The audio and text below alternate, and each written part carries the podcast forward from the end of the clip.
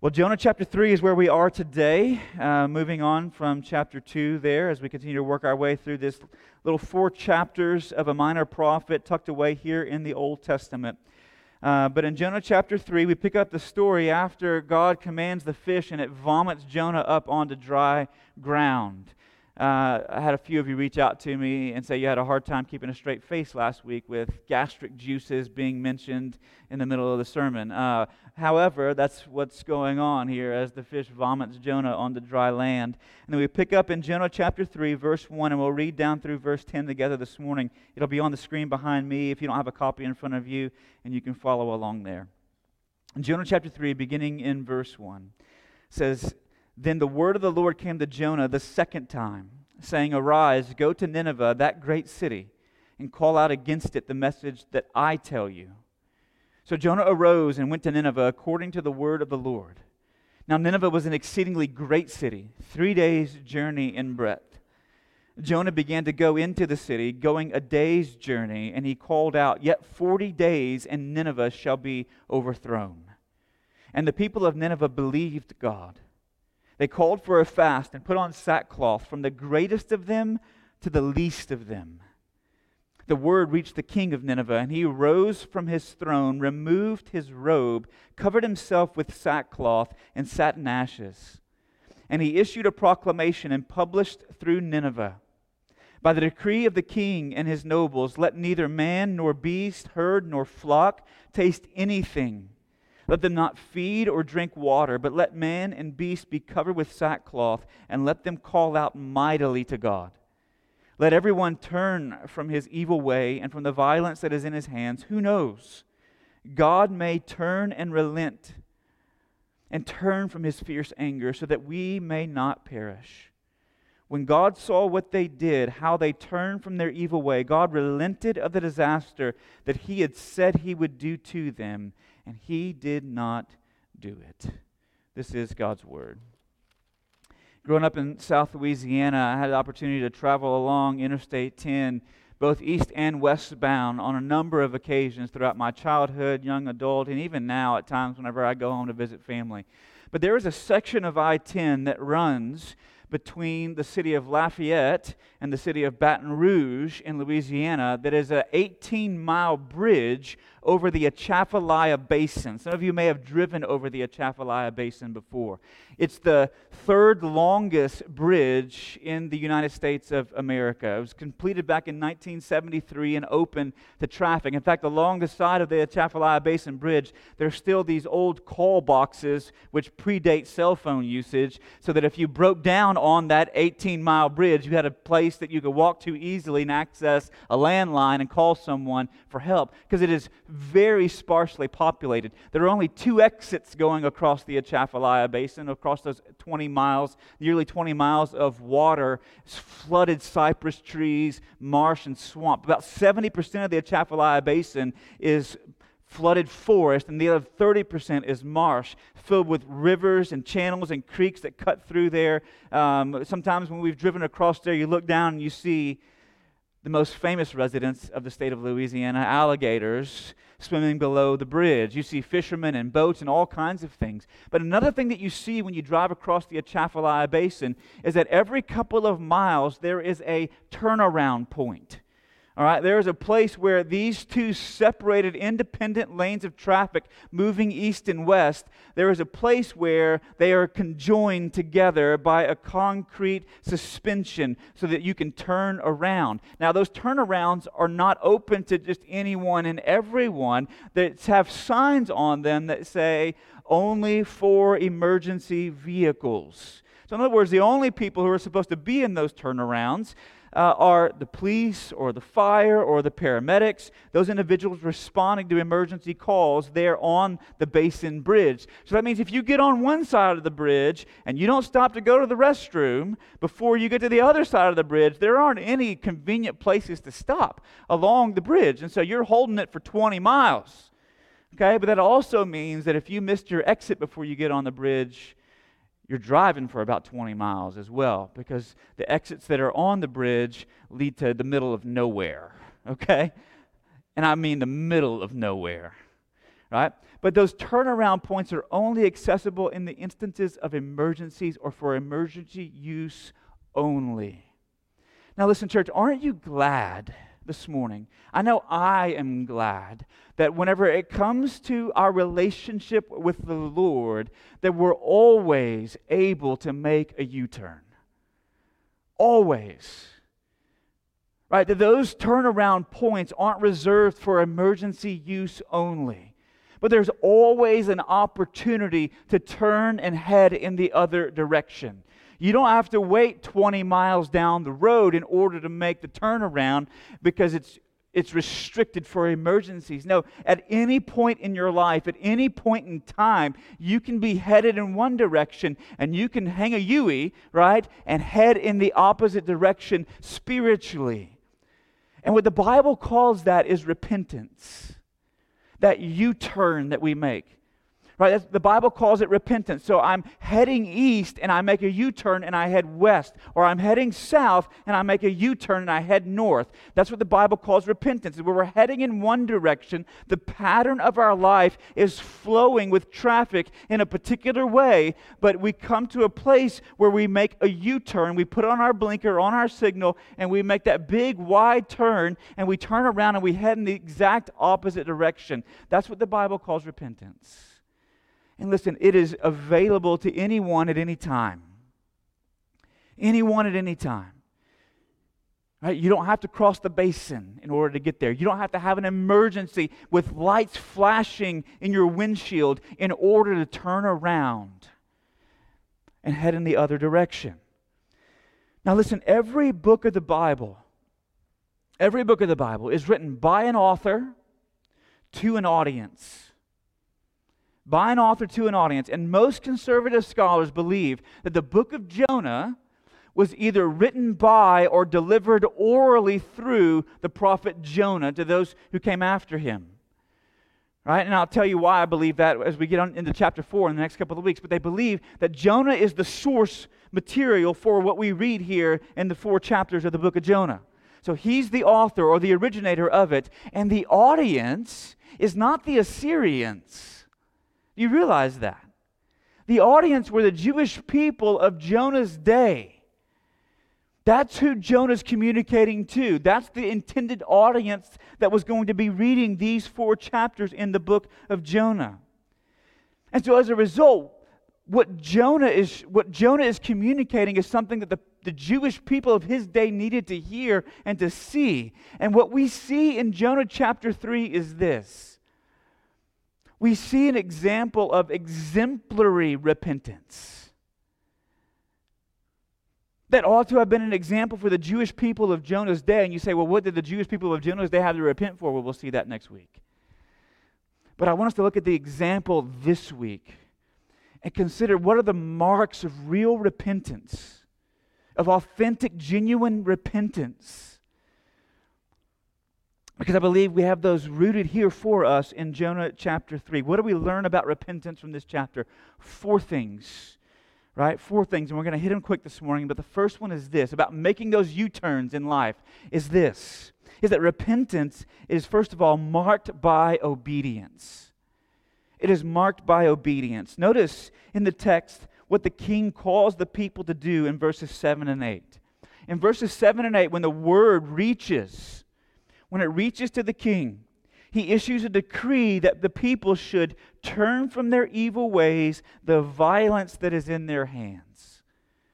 Now listen, the Assyrian people were some of the most violent and vicious people on the face of the planet in the ancient world.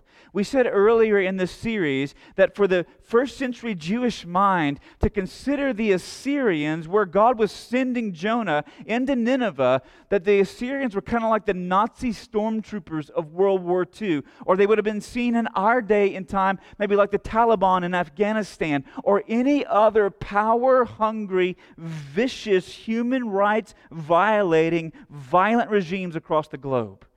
It would have been that manifestation in their day.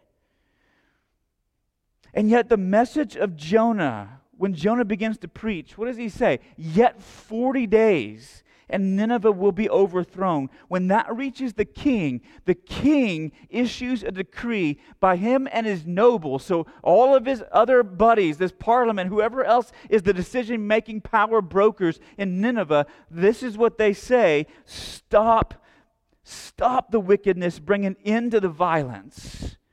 We must repent. We must change our ways. We must alter our behavior. Stop living the way that we're living.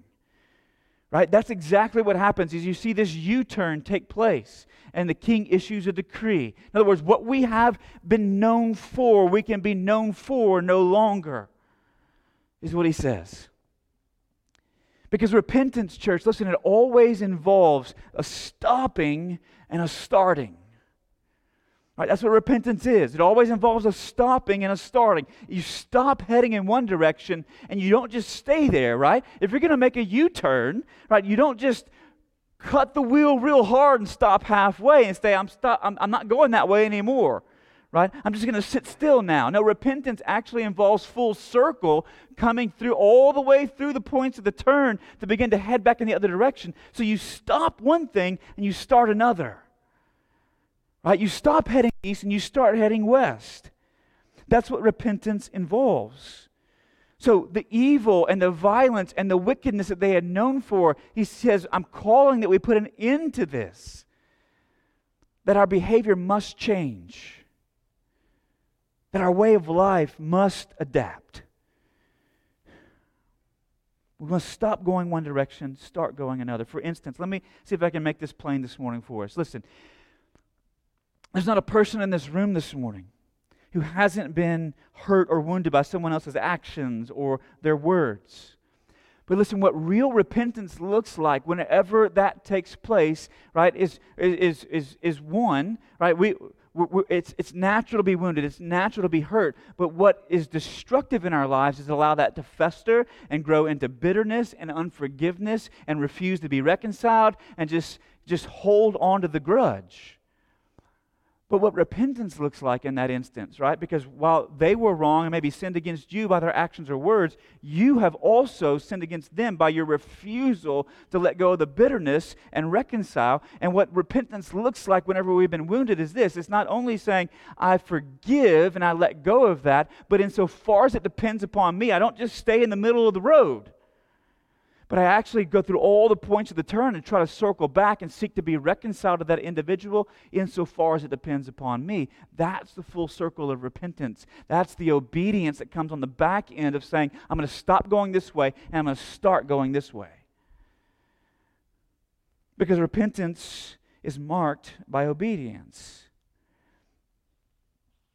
If it's not, listen, it's incomplete. It's an incomplete turn. Second thing that we see about repentance in this text is that not only is it a, marked by obedience, but it's also an act of faith. It's an act of faith. In verses three and four, we're told that Nineveh is a great city, a very large city. Okay? Three days' breadth. Right, so three days to walk across it, going street to street through the city. And Jonah, we're told in verses three and four, he makes it one-third of the way through the city. Okay, thirty-three point three three three three three percent of the way through the city, crying out this message, forty days and Nineveh shall be overthrown. Now, I want you to imagine for a moment that somebody, somebody is, you see somebody walking down Highway sixty-six, okay, between the Hunt County line in Royce City, for Rockwall Hunt County line in Royce City, and the Dallas Rockwall County line in Rowlett. So Rockwall County, right, walking down sixty-six, runs all the way through Rockwall County, and they got a sandwich board on them, okay? Y'all know what I'm talking about, right? They got a sandwich board, and they start at Dow Rock Road, and they start walking east, and they're saying, forty days, and Rockwall County shall be overthrown. Before they get to John King Boulevard, the whole county, right, is convicted of their sin, flooding into churches to repent, right? That's what happens here. in Nineveh. Jonah has made it a third of the way through the city. One day of talking about God's judgment falling upon the people of Nineveh, and the entire city is now in sackcloth and ashes and repenting. And you're like, well, how in the world could this be? Look in verse five. We're told in verse five that when the Ninevites hear the message that God had given Jonah to declare, yet forty days and Nineveh shall be overthrown. We're told this about the Ninevites' response. It said they believed God. They believed God.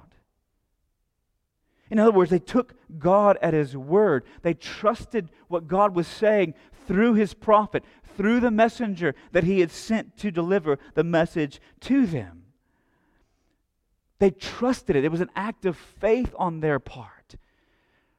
Now you can imagine, right? Here's the Assyrians prospering in the ancient world, right? And a part of the reason they've been prospering is because of their cruelty, their bloodthirstiness, right? And so everything seems to be moving up and right for Assyria, and yet here comes a prophet who says forty days and all of this is coming down. In order for the Ninevites to, before they ever, listen, before they ever changed their behavior, right, they had to change how they understood their behavior, how they understood their actions. So they had to come to a place of faith and trust, of believing what God had said. Indeed, this was evil in the eyes of God, and it was due. His just judgment would be falling upon them. His wrath was coming. Then they would not escape. And the same is true for you and I. In order for real change to take place in our hearts, church, in our lives, we must first have a change that takes place in our minds and trust what God has said about our attitudes and actions. It's an act of faith. Even if everything seems to be smooth in our life, whenever God shows up and He begins to speak, the question is, will I take Him at His word about my attitudes? Will I take Him at His word about my actions? Will I take Him at His word about my thoughts? Will I take Him at His word about my desires? Will I take Him at His word? Before they could ever change their behavior, they had to change the way they understood it. Right? We have to trust that what I am stopping, right, in repentance is destructive and dishonoring to God, and what I'm starting is constructive and honors the Lord. So for instance, when God shows up and He begins to speak, right, He speaks through His word, continues to speak through His word, do I trust that what He says in His word is better? Better than what I think or what I feel? Do I trust that generosity is better than hoarding? Do I trust that kindness, right, words dripping with kindness is better than cruelty, or that patience and long-suffering is better than a short fuse and overly emotional reactions in the moment?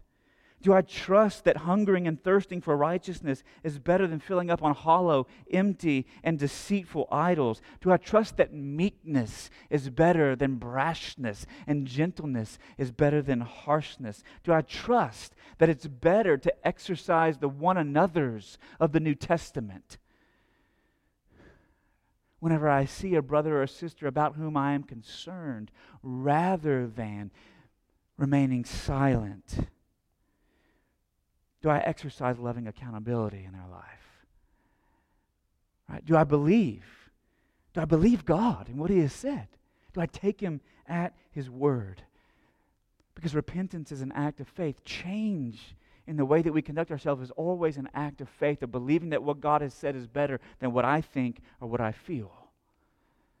It's an act of obedience, or it, it, it's marked by obedience. It's an act of faith. Third, repentance is marked by humility. By humility. And there's two ways that repentance is marked by humility. First of all, in verse six, we read about the king's response when the message reaches his ears in the throne room. The king of Assyria does several things, okay? First of all, he takes off of his, his robe, his royal robe, right? The symbol of, of, of, of, of royal power. And he puts on sackcloth. Think burlap. Itchy, scratchy. not luxurious, tailored robe. The second thing that he does is he vacates his throne and he sits in ashes. So he gets up off of his magisterial chair and he sits down on the ground in ashes. Now listen, there was nothing magical about the sackcloth and ashes. They were just outward signs of this inner re- repentance that was working in the life of the king, of turning from repent- in repentance from his rebellion. And yet here in the text, what you have is this: the most powerful man in Nineveh, the most powerful man in Assyria, and perhaps the most powerful man in the ancient world at that time, vacating his throne to sit in a pile of ashes and trading his royal robe for sackcloth. Essentially, it's a picture of this, church, that the king was giving up his right to be right. Giving up his right to be right. In other words, there's a recognition, there's an authority that's higher than mine, and that I must humble myself beneath that authority rather than exalting myself to be on par with or above it. I'm coming off of the throne. I'm taking off of the robe because someone else is fitted to sit in that seat and wear that garment. And he puts on sackcloth and he sits in ashes as an outward representation of that inner reality of giving up his right to be right. See, one of the ways to determine whether or not you've had an emotional or religious experience, or you've really repented of sin, is to ask yourself this question: who is wearing the robe in my life? Who is on the throne of my life? Who is the ultimate authority to whom I must answer? Have I really given up my right to be right? Right? Because listen, all of us, all the time, think that we're right. Okay? We all do. Right? In fact, I, I, there's a book by William Harley. It's called When Sinners Say I Do. Right? And it's about the, the gospel in the context of marriage. And one of the things that he talks about in that book is he says, all of us, to a person, are suspect of other people, but when we look in the mirror, we won't be suspect of ourselves. And he asks a question like, how many marriages would be ten times better than they are today if we learned to be just as suspect of ourselves as we're suspect of our spouses' motives and intentions in the context of our conflicts? And the same is true in the local church, right? We are suspect of everyone else's motives, but we refuse to be suspect of our own because for some people, they've yet to give up the right to be right. And they're going to win every argument, and they're going to win every conflict, and they're going to run over people in every disagreement because they've yet to give up the right to be right. See, real repentance...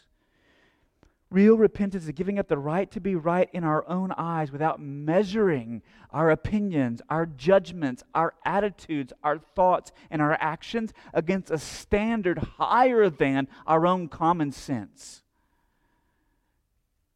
That's what repentance looks like. It's marked by that kind of humility. Say, I'm not always right. But another way it's it, repentance is marked by humility in this text is this, is that repentance is also non-presumptive. It's non-presumptive. See, true repentance doesn't lead to this presumptive attitude of, of, of like, of course God's going to forgive me. He's a God of love. He's a God of grace. He's a God of mercy. So whatever I do, I just go do whatever I want to do. At the end of the day, I say, God, forgive me, and I start fresh the next day, right? It's not presumptive like that. Repentance and mercy and grace is not transactional to say, if I do A, then God is obligated to do B.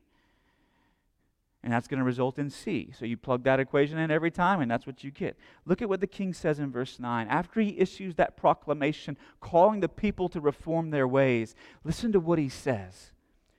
Who knows? The king's not presuming upon God's mercy. He's not presuming upon God's grace. He's saying, who knows? I don't know. Who knows whether or not God would stay his hand? whether if we turn, that God would turn. Whether if we repent, that God would relent and withhold disaster from falling upon us so that we would perish. He's not presuming upon God's grace. He's not presuming upon God's mercy. And that takes a degree of humility, of recognizing that this relationship that we have with God, it is not transactional. It is a real relationship. But the, the king recognizes that the only hope that the people have is to throw themselves upon the mercy of God. And who knows that he might withhold his hand of judgment. M- repentance is marked by humility, giving up the right to, re- to be right and not presuming upon God's mercy. But then fourth, the fourth mark of it is this, that real repentance is motivated by that very mercy that we're not presuming upon. It's motivated by mercy. In chapter two, verse ten, God commands Jonah, or the, or the fish to release Jonah from his gastric juices. And he vomits Jonah onto dry land. And then in three one, the word of the Lord comes to Jonah for a second time. And Jonah this time goes to Nineveh and he begins to proclaim. And even in Jonah's message, church, let, let me I want you to hear this clearly. Even in Jonah's message, there is a hint of God's mercy that is available to the people. Because the end of the message is Nineveh will be overthrown. But the beginning of the message is yet forty days. That number forty shows up elsewhere in the Bible, oftentimes in reference to a time of trial or a time of testing. I'll give you two examples. In the Old Testament, in the book of Exodus, or in, in, the, in the story of God's deliverance of his people from the hand of Pharaoh.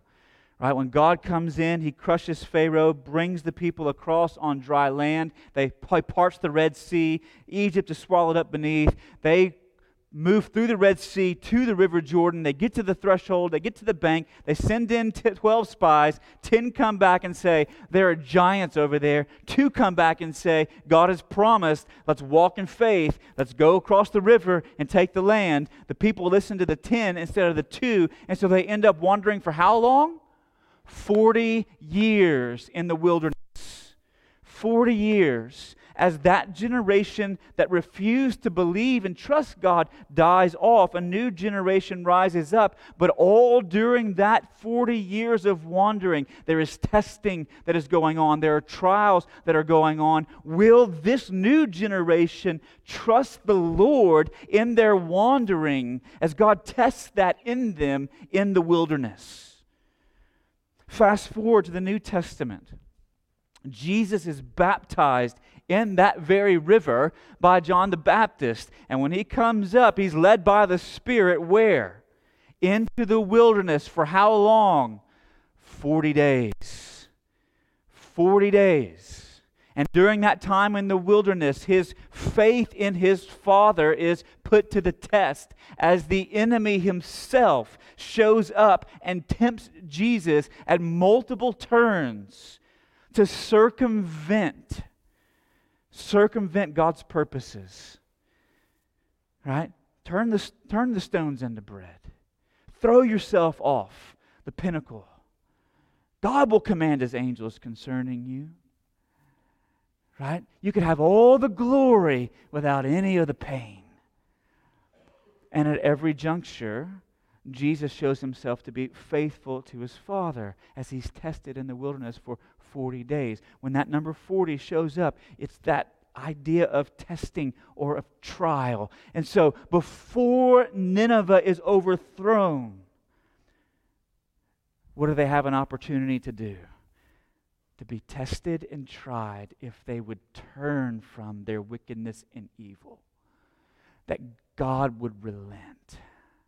There's a hint of God's mercy even in the message. That here's an opportunity. Here's an opportunity for a second chance. Here's an opportunity to turn away from the wickedness and the evil that you had engaged in. And listen, church, it is this opportunity that I believe brings the people of Nineveh to a place of repentance, because they, listen, God did not need to send a prophet to Nineveh to destroy it. As if God could not, from the throne of heaven, just say, be done.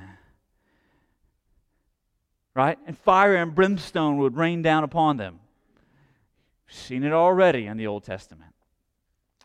But he needed to send a prophet to Nineveh to deliver it. And that's what he does, extending this opportunity for mercy. And it's the mercy of God, church, that motivates and leads to repentance. That he would, you know what mercy is? Mercy is the withholding of what is rightly deserved. Grace is the giving of something that is not deserved, but mercy is the withholding of something that is rightly deserved.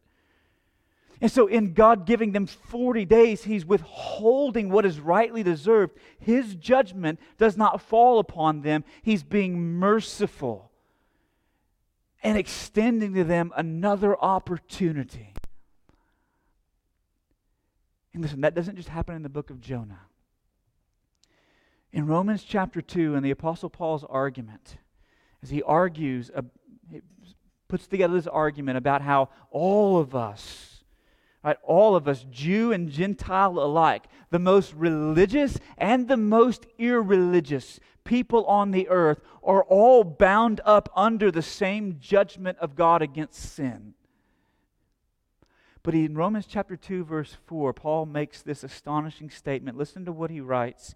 He says, "Or do you presume on the riches of his kindness, God's kindness, and forbearance and patience, not knowing or being ignorant of the fact that God's kindness is meant to lead you to repentance?" It's the kindness of God, the mercy of God, withholding judgment for a season to give opportunity for men and women to repent. Repentance is always, real repentance anyway, is always motivated by mercy. Not just fear, but an astonishment at mercy, because what real repentance says in our hearts is not this: well, of course God's going to withhold his judgment from me. But what real repentance says is this: I cannot believe that God would be so merciful as to withhold his judgment from a sinner like me. That's, that's authentic, genuine repentance. It's not just being afraid of all the consequences that are going to come, but it's being astounded by the mercy of God that has been withheld. Judgment's been withheld. And there is an opportunity to repent. And there is no greater way in which God has done that than through Christ himself. That is, the judgment of God fell upon Jesus. Listen, God removed his mercy from his Son so that you and I could receive it. And in Christ, it's the kindness of God that's extended to us. And it's meant not so we would say, like Paul says elsewhere, what shall we say then? Shall we continue in sin so that grace may abound? What does he say? By no means. But the mercy and grace of God are the motivation for repentance and holiness, not the excuse for perversion and rebellion. So we don't presume upon it, but we throw ourselves on it. See, real repentance always involves obedience. It is an act of faith, of believing and trusting what God has said, not what I think or feel. Real repentance is marked by humility that gives up its right to be right and doesn't presume upon the grace or the mercy of God, but it's motivated by that very mercy because God has withheld judgment. Judgment's coming one day still for the earth. It's still coming. But for those who are in Christ, their judgment has already been dispensed. They've re- Christ received it in their place.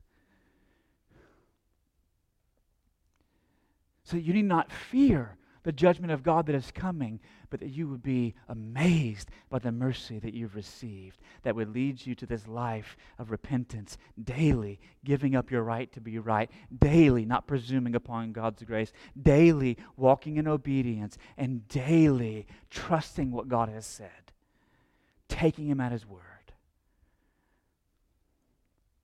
This is the kind of exemplary repentance that the Ninevites show, not only to that first century or, or, or that, that, that, that, that, that, that Old Testament Jewish audience, but also to us today. And so I want to leave you with a, a couple of questions, first of all. In, in summary, first of all, are you walking in obedience? Is there really, really been a, a full point turn? Or have you just kind of stopped and said, I'm going to stop doing all the, all these bad things I used to do? Or are you giving yourself now to love and to joy and to peace and to patience and to kindness and to goodness and to gentleness and to faithfulness and self-control as the Holy Spirit's bearing those fruit in you, equipping you and empowering you to do that? Are you walking in obedience today? Second of all, are you trusting today actively? I didn't ask you, did you did you trust in nineteen eighty-six whenever you walked the aisle at youth camp? But are you actively trusting today, taking God at His word, responding in faith? Are you giving up your right to be right and measuring your thoughts, your intentions, the judgments of your heart, your attitudes and actions according to a standard that is above your own common sense? And then conforming your life to that, not presuming on God's grace. And are you standing amazed in the presence, as the old hymn says, of Jesus the Nazarene, and wonder how He could love me, a sinner, condemned, unclean, that His mercy, His judgment has been stayed, and now you enjoy the blessings of God Himself? Is there a need for a U-turn in your life today? If so, I want you to know you don't have to wait. You don't have to wait to get across that bridge. It can happen right now. Let's pray together. Father, today, I thank You for those gathered in the room. I thank You for those listening online. I thank You for the way that Your word, as it goes forth, you, you promise us that it would not return void, but it would accomplish the purpose for which You have ordained it, for which You have sent it out. And this morning I pray that it would do that very thing. I pray that our lives, that our families, that our church will be marked by repentance. That we would receive the message that was written for our upbuilding hundreds of years ago, that it would ring true in our hearts, in our minds, and that it would bear fruit. Father, if there are areas or relationships in our, our own life where we have refused to relinquish the right to be right, and not measuring what we think, how we feel, against Your revealed will in Your word, help us to turn from that. If we've been presuming upon Your mercy and assuming that relationship with You is just transactional, that if we do A, that You're always going to do B in some ritualistic way, help us to turn from that and know there is abundant mercy for those who come in authentic repentance. But that for those who presume upon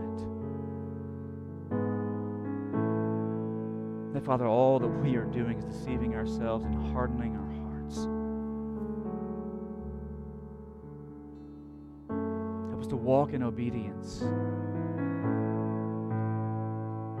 completing the U-turn all the way to the other side, not just stopping some things, but starting others. Help us to stand amazed daily at the mercy and magnificence of Christ, upon whom our judgment fell, so that we would know the tenderness of our Father.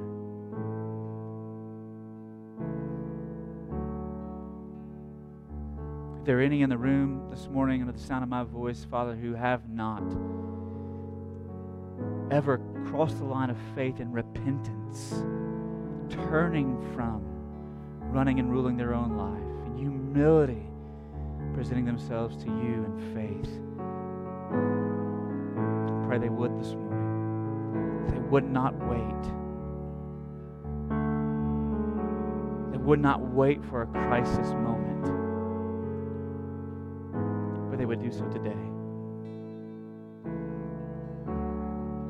And for those who have, Father, help us to rejoice this morning in your mercy. And wait on you in our lives. We ask it in Christ's name.